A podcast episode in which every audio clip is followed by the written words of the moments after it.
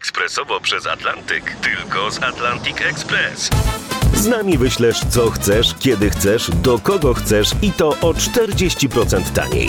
W Atlantic Express wysyłamy wszystko, co chcesz. 1 800 775 7363. Mienie przesiedleńcze, kontenery, paczki do Europy. Atlantic Express to 30 lat doświadczenia i o 40% niższe ceny na wysyłki kontenerów, samochodów i paczek. Ekspresowo przez Atlantyk tylko z Atlantic Express.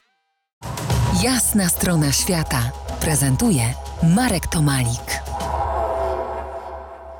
Dzień dobry Agato, dzień dobry Moniko. Dzień dobry. Dzień dobry.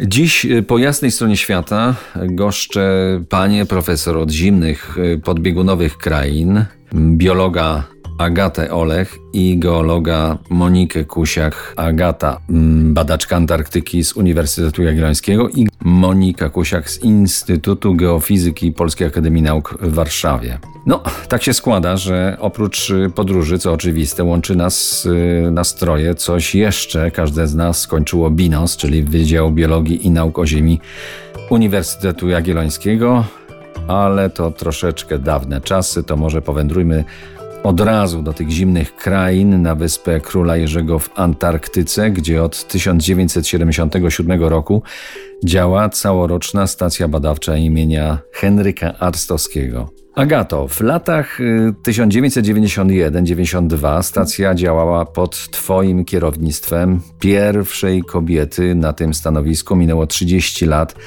Jak z tej perspektywy czasu oceniasz y, tam swój czas? To był przełom? E, tak, na pewno był to przełom, ale pamiętam ten czas jako bardzo trudny dla mnie. Na początku e, władze Polskiej Akademii Nauk nie bardzo chciały się zgodzić na, na nominację na kierownika 16 wyprawy, a ja miałam możliwość prowadzenia badań tylko pod warunkiem, że będę kierownikiem wyprawy. 16 wyprawy, to tutaj wyjaśnimy słuchaczom, bo każdy rok y, na stacji to y, jedna wyprawa. Czy ja dobrze myślę? Tak, tak. I była to już 16 wyprawa. No, miałam bardzo duże trudności z organizacją wyprawy. Były to ciężkie czasy dla stacji, wtedy były ogromne zmiany w Polsce. Była propozycja władz państwowych, żeby zlikwidować Polską Akademię Nauk, która działa na wzór rosyjskiej akademii. No i pomyślano w pierwszej chwili o stacji, bo daleko. Dostałam polecenie zamknięcia stacji, ludzi, odesłanie ludzi do kraju. Oczywiście y, nie, nie zrobiłam tego, odmówiłam wykonania polecenia służbowego, no i stacja się ostała.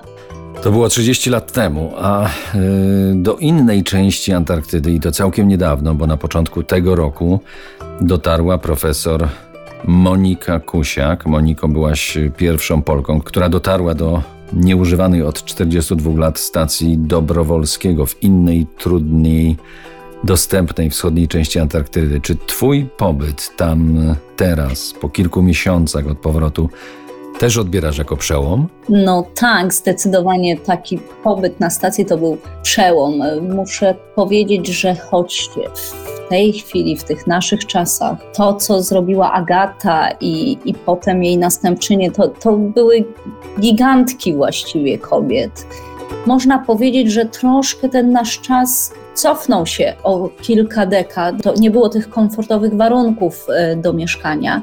No my, poza naszym kierownikiem, profesorem Lewandowskim, e, któremu wyczyściliśmy pokój, my we troje nocowaliśmy w namiotach. Trudne warunki.